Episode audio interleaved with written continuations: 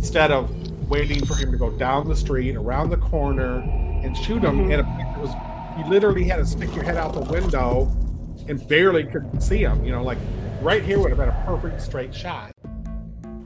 Murders, mysteries, unexplained stories, and our family's crazy opinions on them all. Join us now. The Family School of Thought is in session.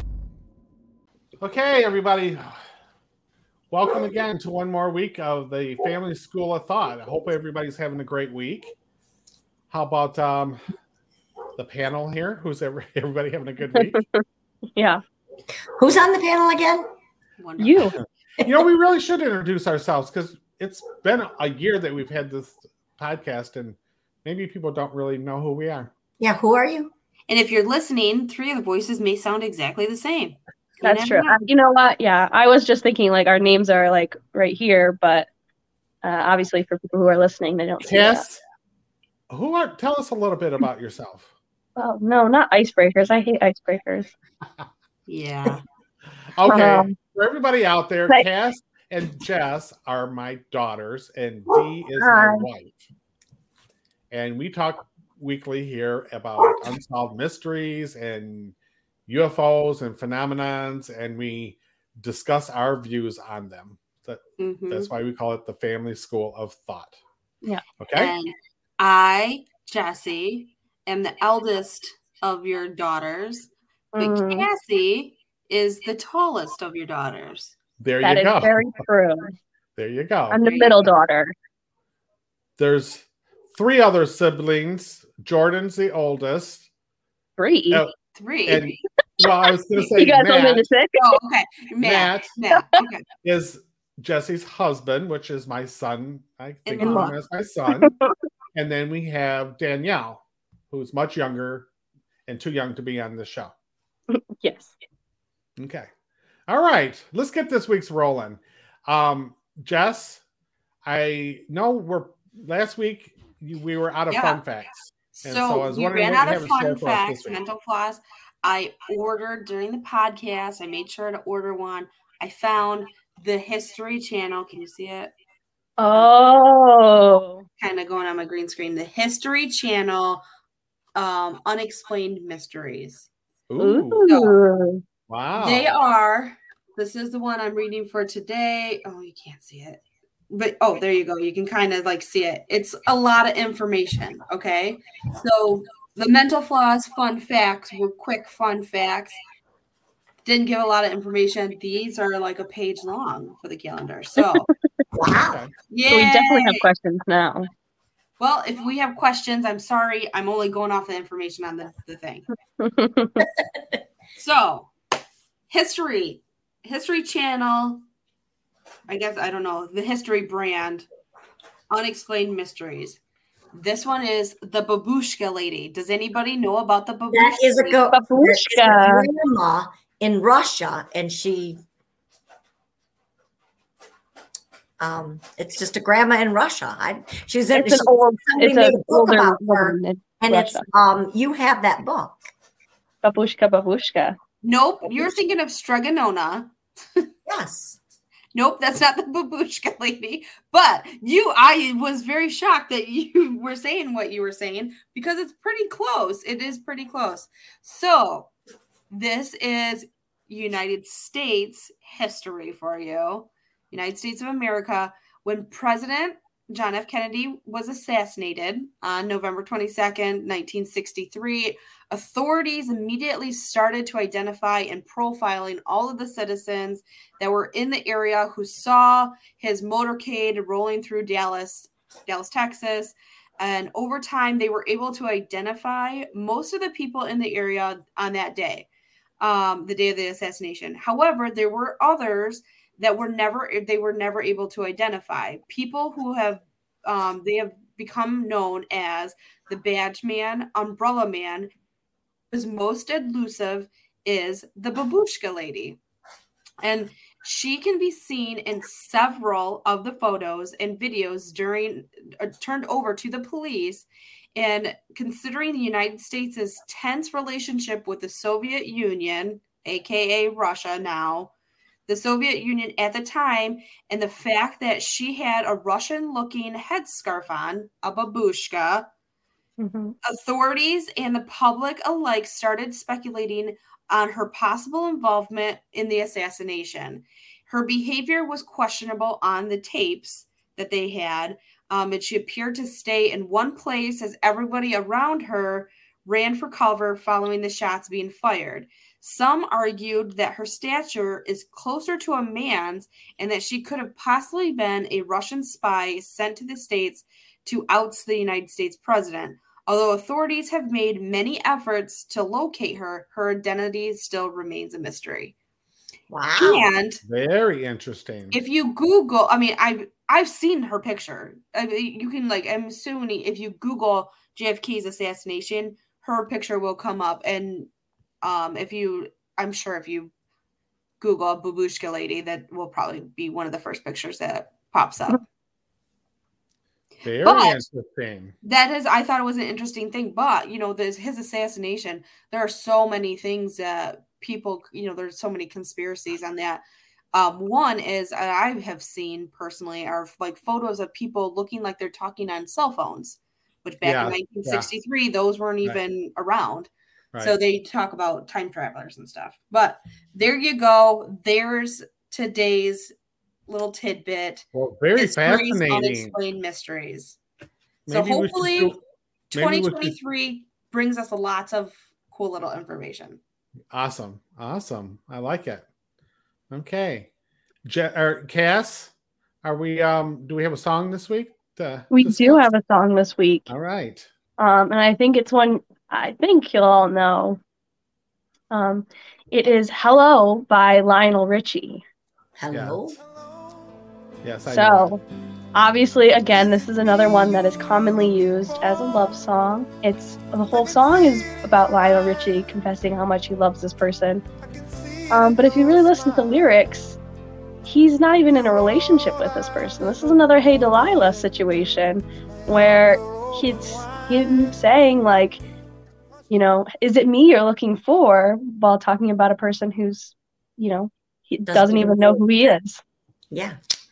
Wow. Um, it makes it even worse when you watch the uh, official music video um, when Lionel Richie plays a teacher who is seen following his young blind student around singing this song while she is completely unaware of his presence. oh wow. Yeah. But I'm sure she knows that he's around because they have better senses. Well, at the end of the video, she of course is sculpting a sculpture that looks just like him. But And yeah, okay. So at the end of the again, she's blind and his student. Yes. That's Yeah. pretty creepy. Yeah. Pretty creepy. Yeah. Wow.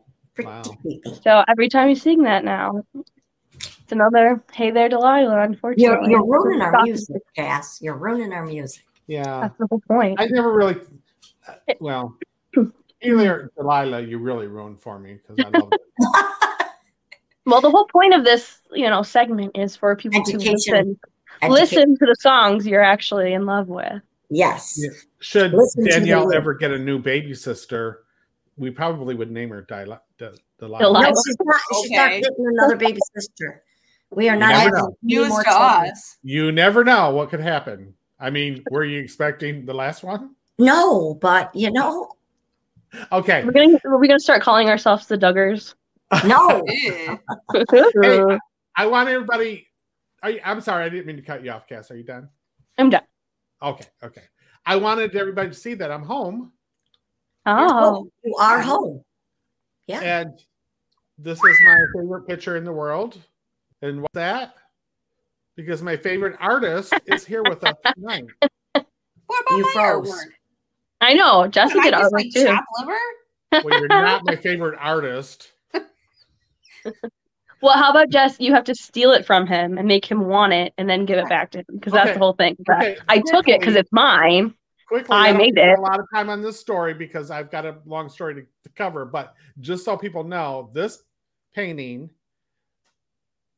Cass gave me for our restaurant that we owned. Mhm. And when I got rid of the restaurant, I took the picture and I did this room. You can't really see it, but it's all gray and purple. Oh. I did it for this picture. The, this picture was the inspiration for this room. Oh my goodness. And so I finished the room and went to put up the picture and couldn't find it anywhere.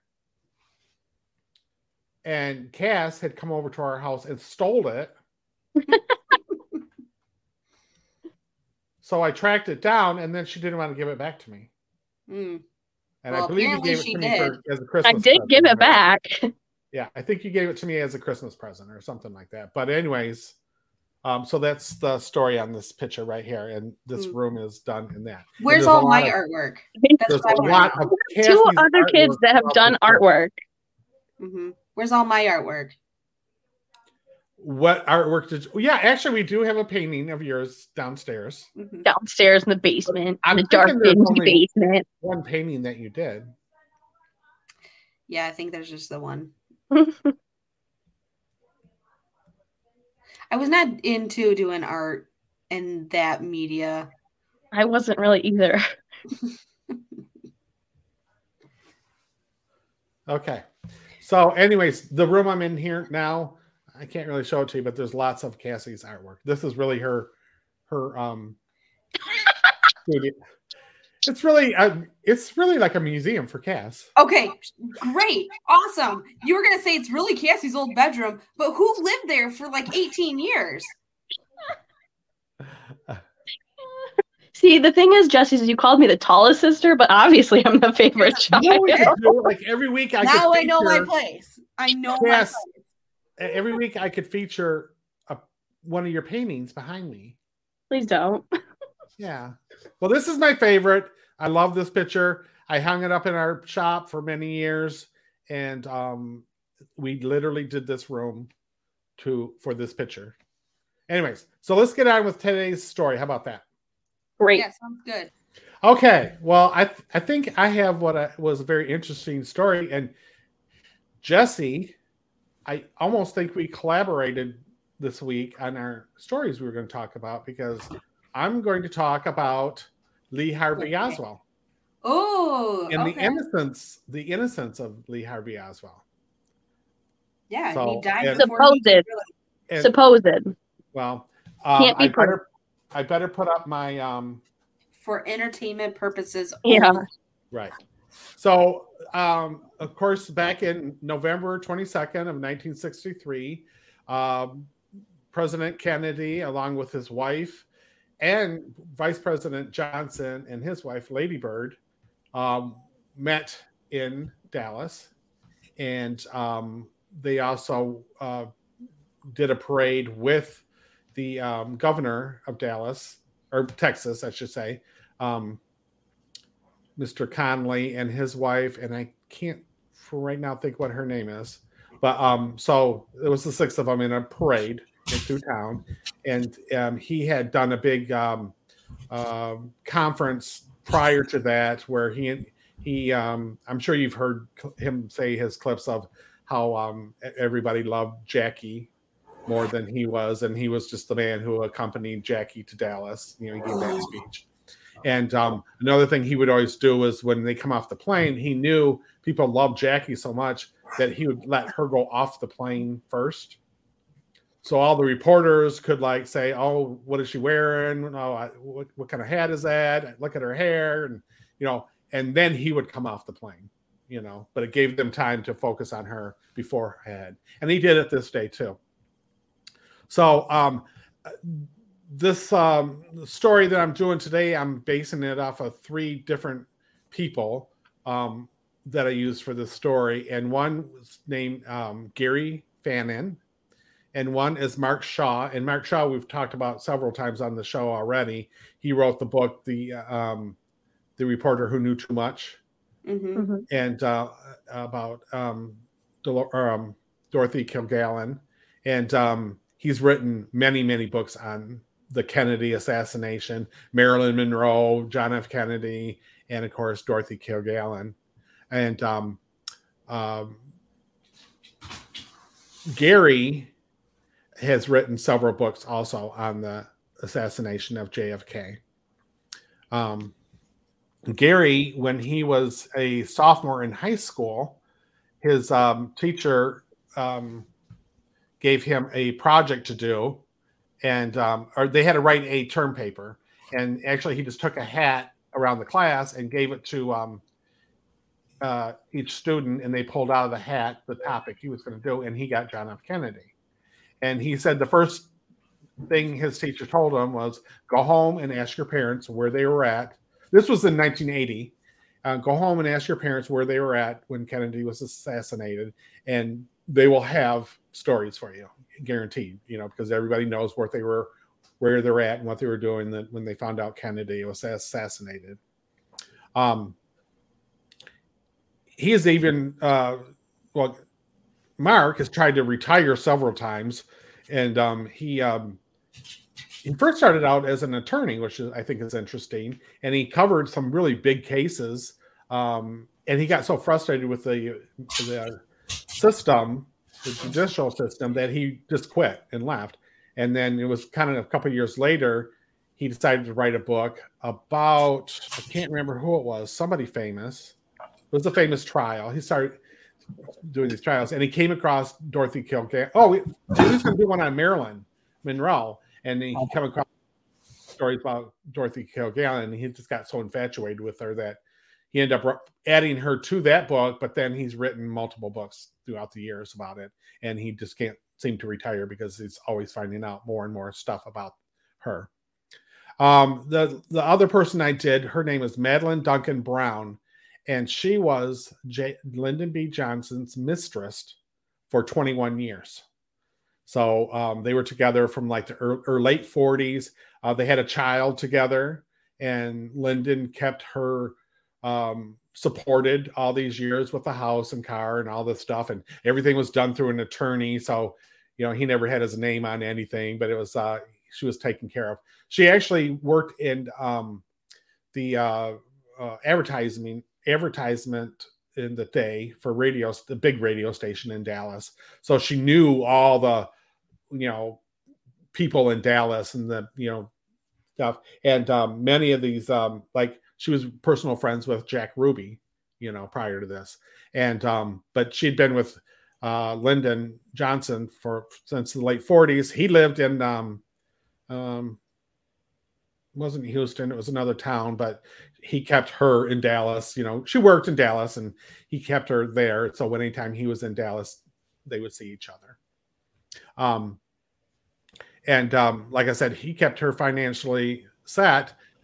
He died in 1974, and she even had like a couple years of still people keeping her, you know, kept. But a couple years after that, they just completely cut her off, and she never, you know, got anything from them after that. Um, she uh, claims that the week prior to the assassination, um, Lyndon was in town. They were meeting at the hotel. He put her up in a hotel for the time he was there. Every time he'd come, it was the same hotel. And so he had people coming and going all week long, and a lot of really um, top officials, uh, political people, mafia people, J. Edgar Hoover, who was, uh, you guys know who J. Edgar? Yes, mm-hmm. created the FBI. coming and going through this whole week, and um, so she knew something was going on. You know why he'd be meeting with all these people, um, and um, he was very frustrated. He was always very frustrated about the Kennedys because he didn't like the Kennedys, and he didn't get along with them very well at all. And the only reason he became vice president was because he was really polling pretty high, and Kennedy somehow made a deal with him. If you be vice president, we'll set you up to be president next. And and then in return, he would they were going to get all of his supporters, which worked. That's what happened. Um, and he actually did become president after him. But um, so um, this week they were um, meeting, so she knew something was going on. He was very frustrated at the Kennedys, and he kept saying to her, like repeatedly all week long, "I'm so done with the Kennedys. I can't wait to have this over with. Um, I I won't have to deal with them anymore." And um, they uh, they always um, kind of harassed him because he wasn't that well educated, where the Kennedys all had you know, big educations and stuff. So they made him look dumb, you know, like a dumb farmer, you know. And um, so he was like, they're not going to embarrass me any longer. And the night before the assassination, she said he was in a total rage the entire day. And he was like, those effing Kennedys, after tomorrow, I don't ever have to worry about them again. Hmm. Of course, she just played, she didn't really think that serious of it at the time until after the assassination. And then she tried to bring it up to him after the assassination. You said you wouldn't have to worry about it. And he, you know, I don't know the details or how rough he got with her, but he let her know, don't ever mention that again, you know. Um, and she didn't. And um, through the years, you know, we're talking 40, 45 years. She's passed now, so it's been a little while, but um, she didn't. She didn't mention it to anybody. And um, but she said, you know, one by one, all the people I knew had some knowledge of this ended up in car accidents and weird fires and all kinds of crazy stuff happened to them. So she goes, I knew if I said anything, it, you know, I would be dead. You know, there was no doubt Mhm. about it. Um, and um, so, so, so she didn't all these years. Um, uh, so again, in like in uh, well, um, back in 1980, Gary got so involved in this, and he's really started a 43 year research project for him studying the Kennedys. He was so fascinated about it, and um, he um, in 1987 went to the uh, the uh, book depository building, the Dallas Book It was before it was a museum on the sixth floor, and he went in and he was standing at the sniper's window. You know, he goes, "I'm standing at the famous sniper's window, and I'm looking out." And I all I could think of was like, why wouldn't he have shot him right here instead of waiting for him to go down the street, around the corner, and shoot him Mhm. at a place that was you literally had to stick your head out the window and barely could see him, you know, like right here would have been a perfect straight shot, you know. So it threw him like why he wouldn't have done that. Um, um, and Jesse, I know you remember going to that because it Yeah. became a museum, the sixth floor museum. Yeah. And I remember you standing at that window. Yeah. So you kind of picture what I'm talking about, I think. Mhm. Um, but it's called the sniper's window. Mhm. They had a, definitely a clear shot. So um, back in 1987, believe it or not, we had these things. I don't know if you remember this, Jess. You might. It, they were called phone books. What's a phone book? Yeah, and you would literally look a person up, and you would get their phone number and their address. Uh huh. And Um, everybody related to them. exactly. So, and so this is 1987. He sees this in the window, and he decides, I'm going to go down to the phone booth, and I'm going to call. Um, let's see, what's his name? I can't think of it. The he was the chief of police at the time in Dallas. Um, so he does. He calls him, and he answers the phone. You know, he says, you know, and he said, he said, you know, I just wondered if I could come over to your house and interview you about your and get your thoughts on the assassination of John F. Kennedy. And he said, sure, come on over. So imagine that. like you Yeah, just call him on the phone, say, I want to come to your house, not meet in some secret place or some, you know, or meet in a public place. surrounded by security and sending emails. That's true. That's the perfect way to get people to your house. Like, oh yeah, come talk to them. Come talk to me at my house where there's nobody else around. We'll talk Right. about JFK. so let, so he goes over there and he talks to him and he said he has no doubt that that um, oswald had knowledge of this and was involved in it but he goes he did not shoot the president and he goes had he lived because we know he got shot before he was on trial had Right. he lived he would have never been convicted because there was absolutely no real evidence of anything they said. Everything they said was total circumstantial evidence. Mhm. Yeah. So, um, so one of the things was that the lady in the hat is very suspicious. It's, it's odd that you Yep. said that. So In the she- definitely, and there Babushka? definitely were people out on that street that were in disguises, and Mhm. a lot of them were FBI agents. Mhm. um, and CIA agents were out there disguised in other ways. But one of the guys, um, the evidence that they used uh, was his name was um, Brennan, and he claims to have seen um, Oswald in the sixth story window. He was standing out in the street below, and he was watching him in the sixth story window. And you know, he said he had a you know exactly how he was dressed. He was um short or I can't remember if he said he was short and um he knew his weight weight and height and a description of him and seen him with a rifle and everything, you know. Well, and they used that in the you know to prove Oswald did it. And really when you went down in the street, there was no way you'd be able to see That far. or in details, you might see a person there, you know, but you wouldn't be able to get that many details of what he weighed and um, you know, Yeah. and heights and all that stuff. So that was kind of debunked, but they used it. And another thing they did was they took that same guy, his name was Brennan, um, they took him downtown and put him in a lineup or put Oswald in a lineup for this guy. And the first time they did it, he couldn't pick Oswald out of this lineup. You know, he could see him so clearly from six stories up out on the street, but yet he couldn't pick him out in a, a lineup. So what they did, and listen to this, later they bring him back for another lineup, and two of the guys were in suit and ties. Oswald's in his ripped t-shirt, black eye, and another guy is in a uniform. And they literally said they had each guy step forward and tell them their name and their occupation. Well, guess what? He was able to pick them out at that time. Hmm. I mean, can you believe they would do that? and so Oswald was clearly, you know, trying to tell the media. It, of course, he's in jail, but um, they did a press conference. I don't know if you guys remember seeing that. So they hadn't even arrested him or anything at the time, and they literally have a press conference with him standing there, and he's saying this is all lies that did not happen.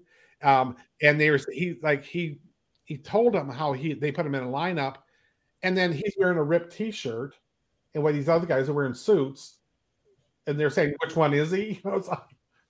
And um, so uh, uh, that and he asked for an attorney. He wasn't talking until he had an attorney, and also in this press conference, I might get to this in a little bit. I'm probably skipping ahead. He um, they asked him about did he shoot the president, and he said nobody has even questioned me of why I'm here. Nobody has told me why I'm here. So he hadn't hadn't been arrested or even told, you know, you shot the president. We were accusing nothing, you know. So um um there was also two women out on the street who claimed to have seen two men at the other end of the building on the sixth floor but they were on the other completely end other end of the building closer much closer to where the president got shot and they said they he, they had guns one was a black guy and one was a white guy and um um but they they just assumed it was like security you know um secret service and stuff in the window so they didn't think nothing about it and of course they those got those women just got totally dismissed you know because they were And- women. well, and you know, and they had a, a better Vantage point. vantage point than the the guy down in the street, you know. Mhm. Mhm. Um, so then um let's see where I'm at here. Um, also at the window, they found the rifle used in some boxes in that same room as the window, uh, but it was hidden behind some boxes. And they found two um, shells, shotgun shells, on the floor. Okay. Um, seems odd that an assassin who's going to assassinate the president of the United States would empty his gun at the place where he shot them, you know, and then leave them there. That seems Mhm. pretty unbelievable, but that's what they use for evidence too. Um, also, I don't know if you guys are familiar with Officer Tippit. He's the officer that got shot and killed. Um, supposedly Oswald left that building, took a bus. I'm skipping all around, so I'm probably going to have trouble following my notes. But he um, left the building, took a bus two blocks, and then the roads were closed off and everything because the president had just been shot. So he gets a transfer, which you have to go to the bus driver, get a transfer ticket, gets on another bus and takes it back the other way back to the train the um uh, the bus station. So he gets off there and he gets a cab. Well, then there was a pregnant woman there, so he gives this woman the cab. The cab. And he gets another cab and he takes it back to a rooming house where he was staying. No, he goes past the rooming house. He goes past the house, five blocks past it, and says, "You can let me out here." And he walked back five blocks to the rooming house where he stayed. And he goes in, and the lady who owned the house was there, and she's now on. They're, they're showing this on TV that the president's been shot in the motorcade, and and she's like, "Oh my gosh, the president's been shot," and and um, he just kind of come in, went into his room, and left. And um, so she said, you know, he was in a hurry, but I told him the president's been shot, but you know, he didn't say anything. And so then this is all entertainment purposes only and only spe- speculation at this point. He leaves, and as he's going to the theater where he got caught, the movie theater, um, a police officer pulls him over because he fit the description that they were given out, and he shot and killed the police officer, Tippit, and then went to the movie station, movie house, right? So there is a witness to him shooting this, a lady that lived in the house right there, and and she says, you know, the police officer pulled up and um, Oswald kind of went up to the car on the passenger side and kind of leaned in, like, you know, what do you want, kind of thing. And so uh, the officer got out of the car and he shot him twice with a revolver and just walked away. So, but what they found out was at that scene, there's four shells left at the scene, and two of them are from a rifle, and two of them are from a um, revolver. So they don't even match. And in that officer Tippit's body were two two bullets. So four got fired, only two were in his body, and one was from a rifle and one was from a revolver. So they weren't even from the same gun. Mm-hmm. Okay. So um also um there is some they call them the backyard photos, and there's a photo of Oswald standing in his backyard with a rifle. Now at the time, he and his wife, and they had two kids, were staying at a house with a woman and her two kids. And this woman, um, her name is uh, Ruth Paines, was separated from her husband, but he was around a lot. So he, they were separated, but he was there all the time. And the Oswalds and their two kids were staying at the house with her and her two kids. And they really didn't know each other other than they were she just was renting out the space because they needed the money right so uh, but oswald got the job at the um, book depository building which was about 20 minute drive to from where they were living so he got a rooming house so he could walk there every day because he didn't drive Mm-hmm. so it's kind of complicated both couples were separated from their husbands really and had the four kids there and um, none of them really had a they, they were in a nasty divorce where the men weren't around they were always there anyhow Wow. Okay. were and they really reason oswald was not staying with his wife and children was because he needed to be able to walk to work every day. So he had a rooming house there. Mm. okay.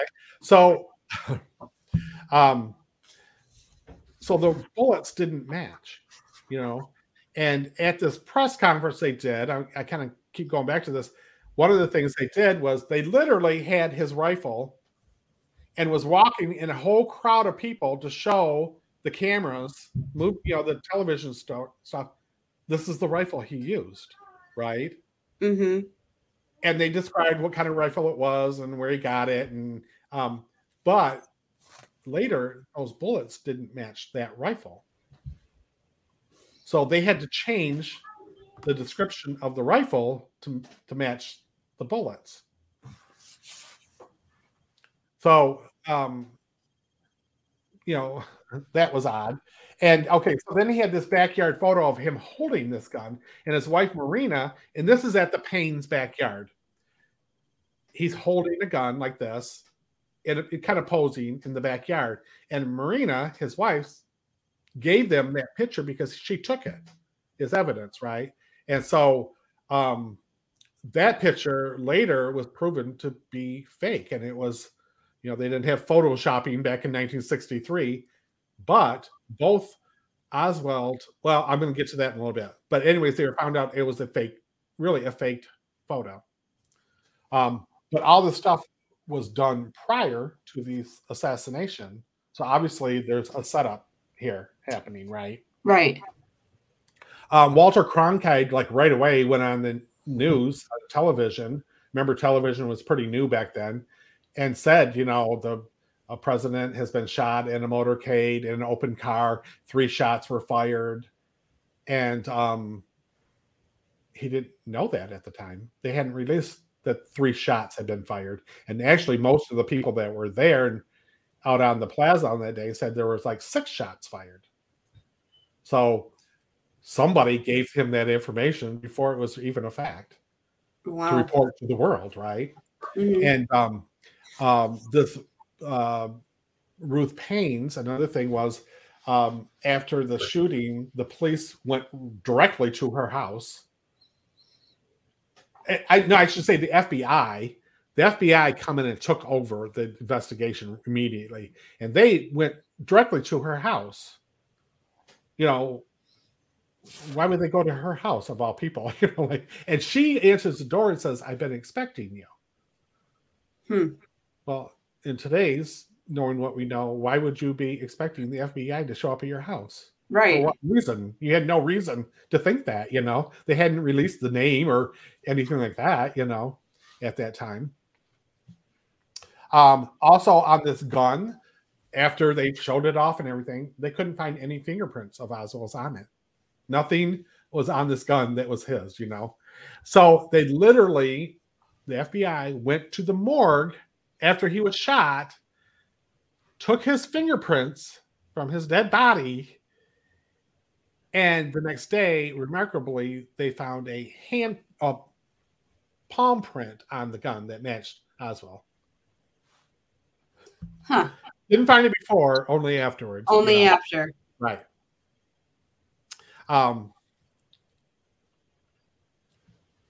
and um, the, these um, the um, Ruth and her husband, and I think his name was Michael Paines.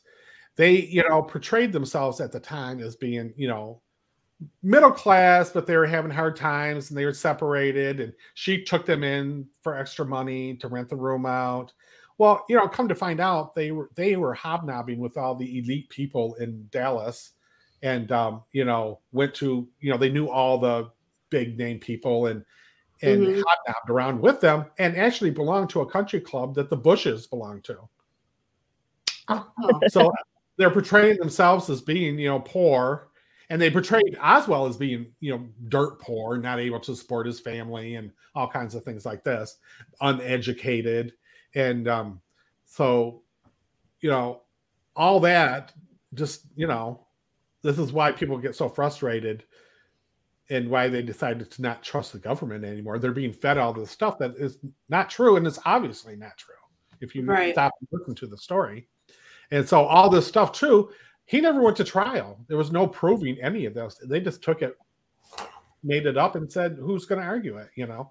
And this, uh the Paines when um uh one of the things first things Johnson did was um, put together the Warren Commission because they knew the country was like thinking, "What? Why? How did this happen? This doesn't sound right." You know, so that he gets together um, seven uh, people, and they were all people that were politically had political careers, but they weren't big shakers. You know, they were just kind of you know people that you wouldn't even recognize their name today, other than one, which was um, um, Ford, Gerald Ford, become president, and he became president kind of the same way Johnson did, just by a fluke of events.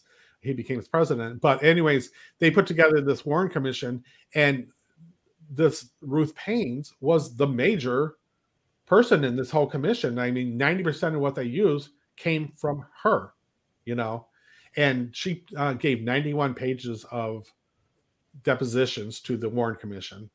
Hmm. Um, so, um, and another thing was like, you know, she said, well, I didn't know he had any guns in the houses at all.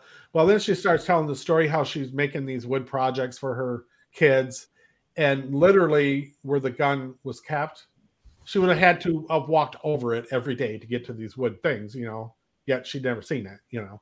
So it was kind of weird. Um, um, and come to find out, and we knew this already anyhow, but um, well, let me finish her testimony. Um, oh, another some other things like she claimed that um, she had taken her kids grocery shopping on Saturday and Sunday following this, and so she wasn't at home for you know to see anybody coming and going, and um, and she took them to a dentist appointment, and she took her kids twice on. I can't remember. It was twice on Friday and twice on Saturday to the um, grocery stores. Oh, it was on Sundays, and then her dentist on the Saturday. And you know, in 1964, women didn't go to the grocery store every day. That was like a once a week thing when dad was home to watch the kids. I mean, like it just didn't happen. I I know, D, you go to the grocery store every five minutes, but that didn't happen back then. You know, so Well, she also has eight children. And well, she has to feed every day. So I know, but you went back then. You bought your groceries for the week. You didn't buy them for the day, and um, it was you know, and you didn't take your two and three year olds for dentist visits long enough on a Saturday. It was.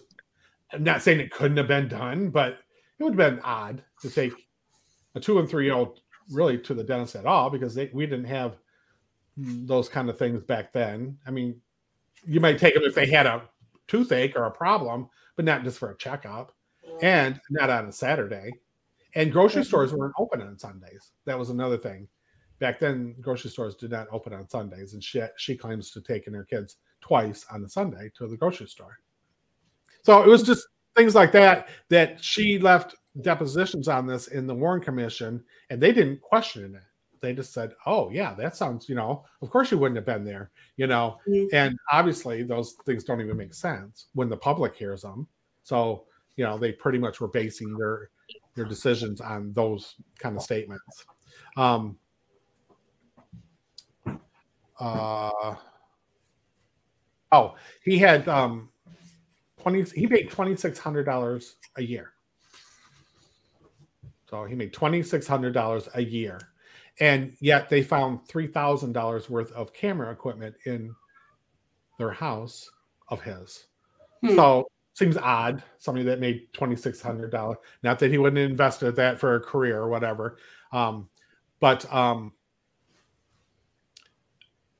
um, oh, and another thing, Michael Paine, which have been her, you know, not ex husband, but he wasn't living there. Um, when they started matching his silhouette in the backyard with Oswald's silhouette in the backyard, they literally were almost identical. Like they could have been, you know, with the sunlight, you wouldn't even have known who was who. right. So um, that kind of threw a little question mark on the photo of him holding the gun. Because another thing in the photo, the gun is almost the same, but they has a couple brackets on it that are on the bottom on the one he's holding, but they're on the top on the one they were showing off. So it wasn't the exact gun, you know. And they changed the definition of gun too because of those. Um, because the bullets didn't match the Right. ballistic. Right, right. Right. Oh, and okay, now here's the real kicker. And um, because what we found out about Oswald, he wasn't poor. He was very well educated in the military. He was in the Marines. He was a really high security in the Marines. Worked over in the Soviet Union or Russia. Um, but there was a guy named, named Roscoe White. And um, Roscoe and Lee were in the Marines together. They were stationed together in the Soviet Union, and they worked as um, photo intelligent. So um, they both had really high security levels. So you know they don't just give these just any dummy. So obviously Mhm. he had some some potential here. He wasn't the you know poor dumb you know warehouse guy trying to survive you know survive um, feed his children. Um, on March seventh, so remember Kennedy got killed on I mean on November seventh. hmm Kennedy got assassinated on November 22nd. On November 7th, just a few weeks before that, Roscoe gets hired as a Dallas police officer. So, this guy who Oswald served all this time in the military with on top secret missions and photo um, surveillance. So there's your boy in the v- babushka. Well, so he gets hired. He gets hired on November seventh to go to work for the police department, and in his position was um, the um, photo evidence evidence officer. So you know, like people that would take pictures at a crime scene, you Mhm. know, You would Um, analyze it. right, and then analyze the pictures. Lee, who again was involved with him in the Soviet Union doing that same job, gets hired the very next week to work in the Dallas De- Book Depository building, just as a laborer in the warehouse. Mm-hmm. So, are you following me? The two were in the service together, high intelligent, Yeah. and one gets hired to be a Dallas police officer. One gets hired to work in the work the book depository building. And um, Roscoe worked as a police officer for two years, so he quit two years you know, after that, and um, he retired. But he also died in 1971 in a very suspicious chemical fire. At his house or I didn't say. I Didn't say. But here's here's the real kicker. So in 1980, Roscoe's son, Ricky, okay. So now Roscoe, and this um really both of these um, two men that write these books really tried to show that Roscoe was the assassin. Oh. You know, not Oswald. And he's really the one who killed the president. Um, but so 1980, his son, he's died because he died in the chemical fire. And his son, Ricky, and now this is 1980, he, it's nine years later, that he's snooping around his grandparents' house and he found an encased cylinder. And it shows a picture of it. You know, it's kind of like, looks like maybe some big plumbing you'd think in your basement. And he um, has to open it up and it's sealed, you know. And so he has to open this up and he finds in there all these documents and photos and diaries and list of um, killings, you know, a kill list of people and um, headshots with these people that with their faces are crossed off and um, and um, so it's obviously a list of people that have been assassinated. And later he goes through and starts looking at all these people and these are all people who knew something about the assassination of john f. Kennedy. And he is the assassin. He's the one his job was to kill these people that knew something about kennedy. I mean this is what his son's getting out of this right? And um so um and curiously enough he finds a picture of his mother so roscoe's son and Roscoe's wife, he finds a picture of her and Rub, uh, Jack Ruby together. Like he's sitting at a chair and she's dancing like in front of him, you know, kind of thing. And um, you know, come to find out, Ricky's mother was a dancer at Ruby's strip club. Hmm. So all these years, they knew each other all these years. And um, and uh, Roscoe had written across this picture, Ruby was a brave man. Hmm. And and they find the the pitch the snapshot of the um, Oswald holding the rifle in the backyard. They find this picture and they call it the ghost picture because his silhouette is cut out in this picture.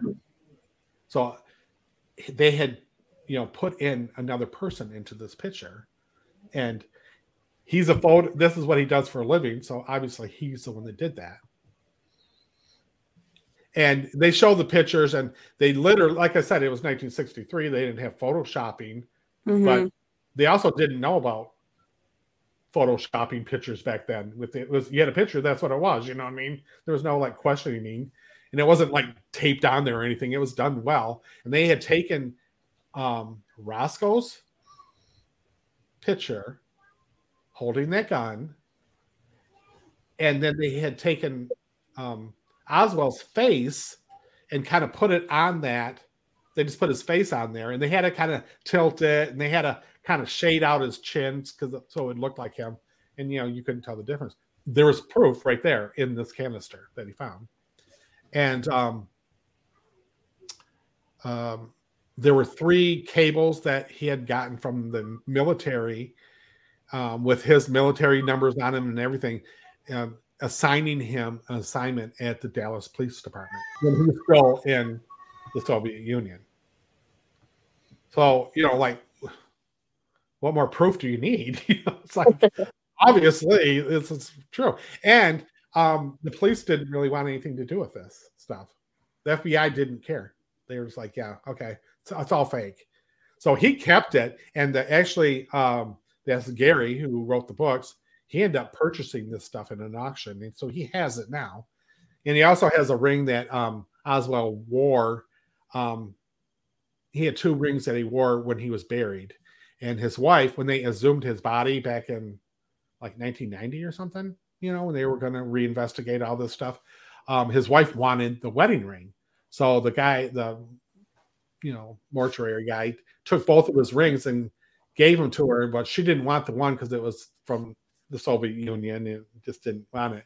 So um, the mortician put it in his pocket, intending on putting it back on his hand and put him in the while they buried him, but they buried him before he had a chance. So he ended up with it for years. He didn't want to admit that he had this ring, you know. Right. So onto it. Well, this Gary found out he had it and bought it from him too. So, so um, let's see. Um, so now Gary goes to Roscoe's pastor, or uh, he was um, priest. He had all these years, and he tells him, you know, we've come across this cylinder who obviously proves that he killed the, Ken- the John Kennedy, or had definitely had a lot of involvement. And in this, he claims to have killed 28 people that were involved in this assassination. He tells his priest this, right? And he said, you know, did he ever confess to you anything he was done? And um, he didn't say anything. So he said, you know, it's 28 people that got murdered. And the, all the priest would say was, that sounds about right. so, you know, Everybody's in on it. what's that?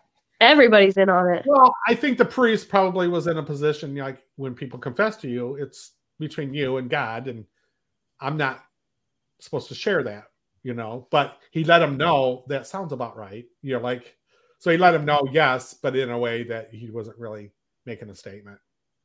Again, this is all for entertainment purposes. um, so also, okay, this um Mark Shaw, you know, he's come up with a list of things that says, here are the reasons our own government did this.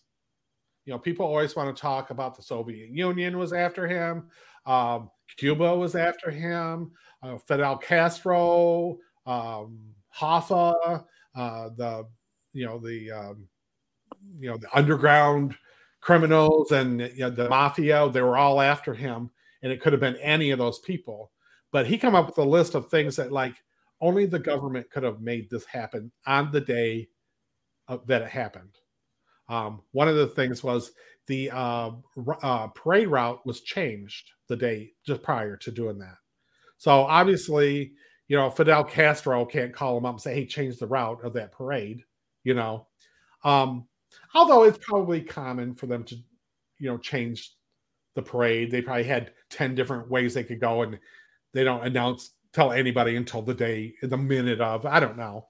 But um but um the secret service alone violated 16 laws that day so the secret service 16 times in that one day didn't do things they were supposed to do one of them was like anytime the the motorcade went under 40 miles an hour there had to be two people on the running boards on each side and one person on each corner on the bumpers on each corner of the car. So that's eight Secret Service people should have been on that car when it was traveling, which we know there wasn't, you know. Um, the um, in front of Kennedy was Connell, Connally, which those it had jumper seats made there, and those were for Secret Service to sit in, not the governor of Texas, you know. And so I'm I don't know if you guys remember, but the bullet supposedly went through Kennedy, then went through Connally. And that's mm-hmm. how they got shot. Um but um so that, you know, obviously those things happened. Um the uh, windows were open in the on that sixth floor building. They had three of them. They were showing pictures. You know, three of them were open, and they were open in other buildings. And that was like the first number one rule when there's a parade with the president. There could be no open windows. You know, in any buildings along the route. You know, so that they would have never let happen. And um, for sure, they would have been you know, on top of it, if they seen one open, they would have rushed to get them. Mm-hmm. Um, in 1963, it was not a federal law, a federal crime to kill the president. It was a a crime, but the state of Texas should have been overseeing this. You know what I mean? The FBI immediately come in and took over when they had no jurisdiction to do that. Now it is, and I can see why it would be. That's kind of nuts, though, to think that it wasn't a federal crime before. Well, you guys remember that the FBI wasn't created like until like maybe like a couple years before that, right? Probably. Yeah, yes. Probably, but like when Lincoln got shot, they, there was no FBI. Right, you know? right, right, right. Yeah.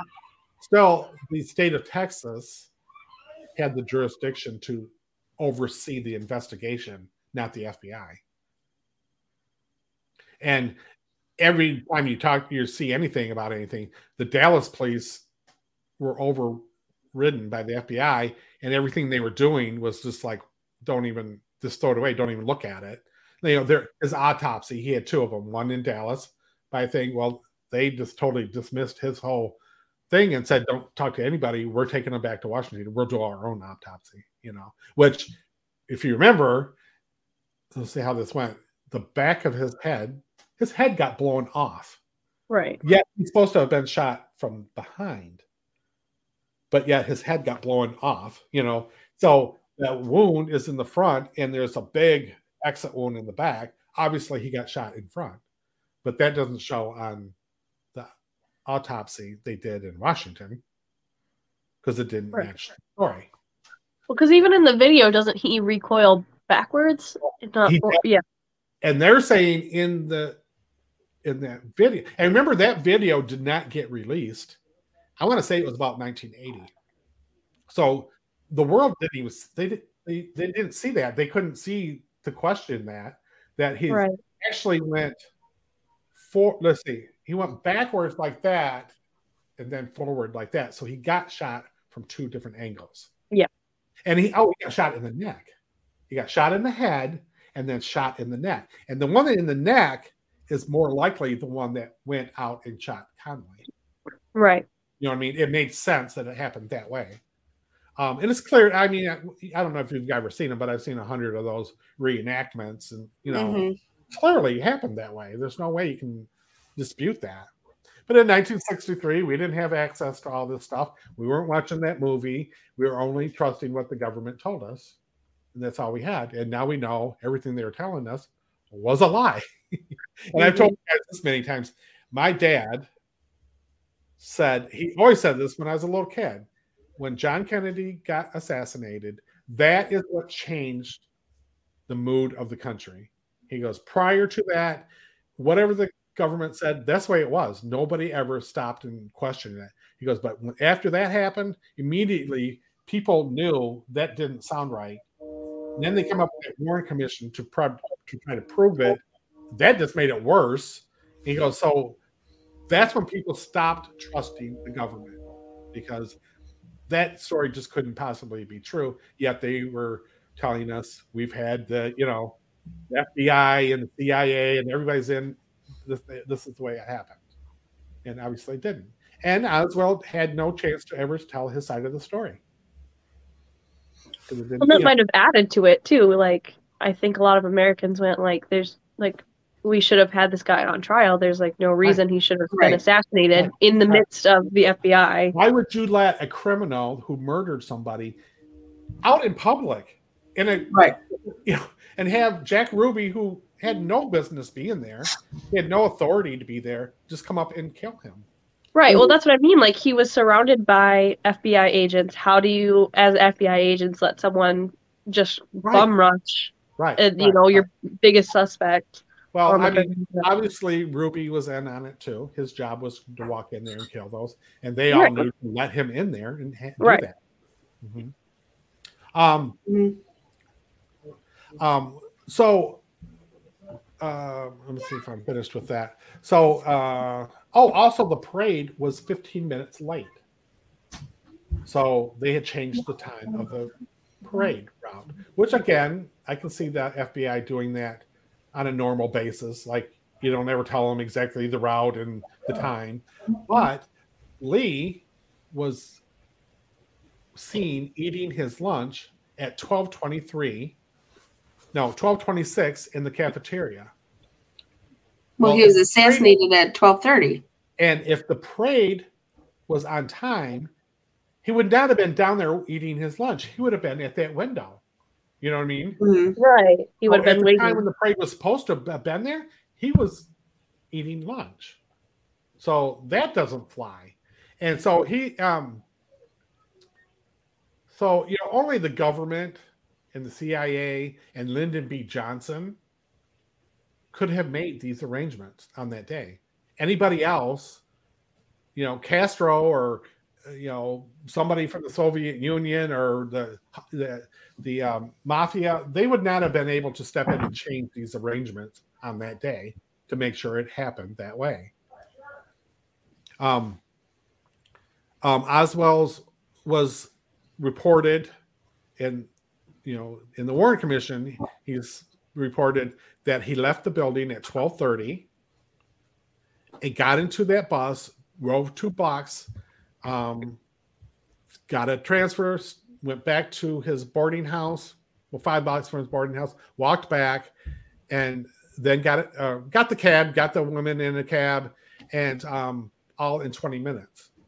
But in 20 minutes he was in the movie theater which couldn't possibly happen but that's what they claim but many witnesses and many witnesses say they seen oswald leave the building at 1230 and get into a cream colored chrysler station wagon and drive off hmm guess who has had a cream colored chrysler station wagon Jack Ruby. Ruth Paine the poor There's so many lady who- options. Yeah. Yeah. So, I mean, it's just, it's so unbelievable. It's was he supposed to be? Wait a minute. Was he supposed to be out of work? Because he's he was working at the building, correct? Yeah, I thought about that too. I know, um, I suppose he would have claimed, and I probably would have done the same thing. I would imagine the FBI come in there and cleared that building. You know what I mean? Right. So Right. it was like, oh, let's just all go home. You know what I mean? Like, Yeah, yeah, you're right. I You know what guess. I, mean? Yeah. I don't know. They didn't really explain why he left at that time, but I would imagine that they cleared the building and you know That's true. I wasn't thinking about Right. that. Mhm. So I mean, it's just overwhelming, and that's only so much of the story I could tell. It's overwhelming the evidence that is not there, and yet our government today keeps sticking with that story, and then they wonder why we don't trust the government. You know, it's like so. So that was odd that you brought that story up today, Jess. Yeah. Yeah. Yeah. And then, of course, there's the tons of videos on YouTube and stuff that you can see, you know, the parade going by. And um, you remember being in that window, right, Jess? And Yeah. Yeah. I Remember- remember looking down. There's a big X in the, I don't remember Yeah. if it's big or not, but it was a very small roadway. window, right? it was, yeah, very Yeah. small window. yeah, it looks bigger in, when you're looking at the videos on the outside. It looks, you know, big windows, but Mhm. it was wasn't. I very, remember it being very, very small. narrow. It was very, yeah, very, very Mhm. narrow. But um, interesting enough, I kind of wouldn't mind going back to that museum because that Me either. museum is all set up to prove that he did it. You know what I mean? Yeah. Right. Did it or didn't? That, That he he did. did do it. Yeah. So it was kind of like, you know, hmm the purpose of that museum is again to prove that Oswald was the sole shooter, hmm assassin. You know, Yeah, and there's videos saying that he did. right, right, Right. right. And that's what, you know, like I, Matt and I, when we drove down to Texas, um, several years ago now, I can't remember when exactly, um, 2016 ish, around then. That was one of our plans was we were gonna stop in Dallas and go to that museum, and we just never had time to actually do that. But because that's what like when we went, I was like Danielle's age, Yeah, you know. So I was, No, because I, I was there. yeah, I yeah. was But like, you were probably about three, maybe. I think Yeah. maybe four or five. Or No. were Jesse would have been like Uh-uh. 12. No, I was, I was in like fifth grade. You know. I know I was in fifth grade when we went because I had specific teachers. and I know the the specific teachers that I had. A, one that had really red curly hair. Yeah, yeah, So, Yeah. um, and so I remember it was fifth grade when I so I would have been Danielle's age. I would have been Yeah. around ten right. When we went, and so it's like I remember it, but I was so young that it's like You weren't interested in the history well, of it. I think were- I think all of us kids were, all of us cousins, we were interested in it. and Cassie, I'm- you were probably you probably were um Like three, you were a toddler because yeah. I remember pushing you in a You were probably, and you were actually probably close to Odin's age. Yeah. And then I know that I you mean, when- four, which would have made you 12. Because we're eight Well, I years don't apart. know. You're about that age, but Yeah. um, I know Cassie, you were there, but you were too young to even comprehend what's going on. you were with us look, reading all the things, but I mean you weren't yeah. I All remember looking out the window, so I don't know. I remember looking out the window. I remember Uncle Scott explaining the, what the window was to me. Yeah. And then Oh, it, really? like I rem- like I remember being there and I remember like sitting and watching the movie. Like there were so many different The movie, movies. yeah, the little like clip that like was right beside Yeah. it. And um I but it's like I have like clear memories, but it's like I can't like I I remember at the time thinking like I need to appreciate it because I knew it was a big thing. Yeah, but it's like it- my y- you're a 10 year old kid or you know around that age where I remember was- we were going to take. You could get in the limousine and take that drive. You know, no I and I don't remember we were going to do it, and then we thought, well, it might freak you guys out. well, I don't remember doing that. But yeah, you could do. You could get in a ride, and actually, you could wear like a pink pillbox hat, and you know, like Mm. dress like them, and take the. And they had a limousine. I'm sure it wasn't the the actual one, and uh, but you could take that a drive, you know, through the route and stuff. But um, I know we just talked about this a couple weeks ago, but that limousine is at Henry Ford Henry Museum. Ford Museum. now. I was just gonna say we Yeah. just saw the limousine. We also Right. just saw the chair that Abraham Lincoln was assassinated in. yes, yes. But didn't you think it was odd? And I think we talked about this already, but didn't you think that was odd that they just cleaned that car up and kept using it. Yeah. You know, the president of the United States was murdered in this car. Just clean it up and keep using it. You know, Yeah. like, That just seems weird. Yep. Definitely. But anyways, they did put a roof on it after that. That that solved the problem. Okay. Well, what do you guys think? Have any questions or any? Very good. I think that was a good, you know, there's always going to be controversy. I, I think surrounding this event. And did did Leah Harvey all as well actually really do it?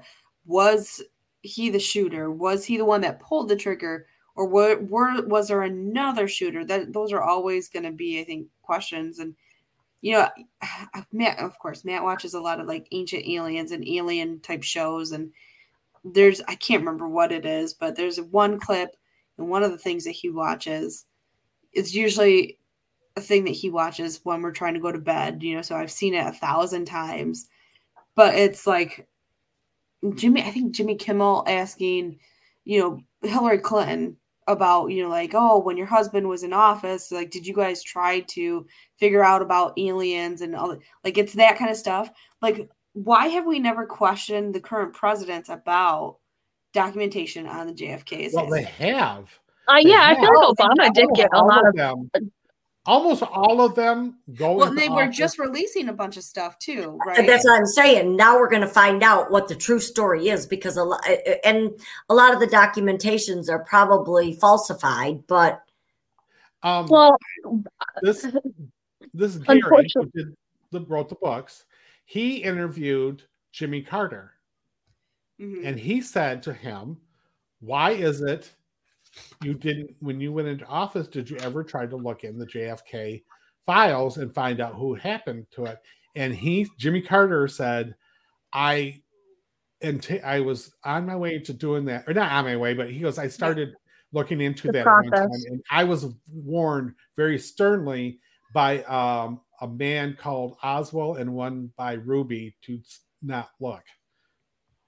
Huh. And he, and he said first names that didn't match. He said like John Ruby and Harry Oswald, you know, Yeah. told me to, you know, not. So he was warned, do not, you you do not look into this. well, that's so. On that's. I think that's the person saying basically like ask Jack Ruby and Lee Harvey Oswald what happens when you, you know, Right, question this. So that's what this But guy that's what I was- to tell him. Yeah, you know. Right. Uh, that's what I. My theory about it is obviously like the government, the U.S. government did it, was involved, and that's why we can't get information on it because they can't admit fault at this point. Um, especially like if it was true, uh, you know, Lyndon B. Johnson's mistress is saying he knew that it was going to happen and that JFK is going to die, and with Lee Harvey Oswald being a top security like photo an- analyst in the U.S. Army, he probably saw something he shouldn't have, Right. and they pinned it on him, knowing Right. that they could get rid of him. Yeah. Yeah. Two birds, one stone, kind of thing. And he even like as much as he could, because we're talking about this all happened within minutes, but Mhm. tried to say, I didn't do this. I'm being pinned, Mhm. pinned into this. I, I did not do this, you know. And but he was never able to clear. And he said, I can prove it, you know. Yeah. Well, he never got a chance to do that. So Yeah. Okay, we probably should wrap up because we've been on almost two hours now. Anybody got anything they want to add to this story today? it's This was a good one for our 50th episode. I will say that. This is our Oh, 50th 50th. Oh, this is our 50th? Well, Oh, happy wow. 50th. Yeah. Good. Yeah. Let me just Wow. say, I thanks, thanks for everybody that watches us and continue to watch us and push that um, like button and uh, tell everybody where they can find us. So help us grow our station. All right, Dean, you got anything you want to add to tonight's Great. show? It was great. How how history can mess with our brains. All right, guys, I think we should wrap it up. Thanks for everybody for stopping in and look forward to seeing you in a week. And please uh, let us know any suggestions or comments you might have. We appreciate that too. All right, bye, guys. Bye.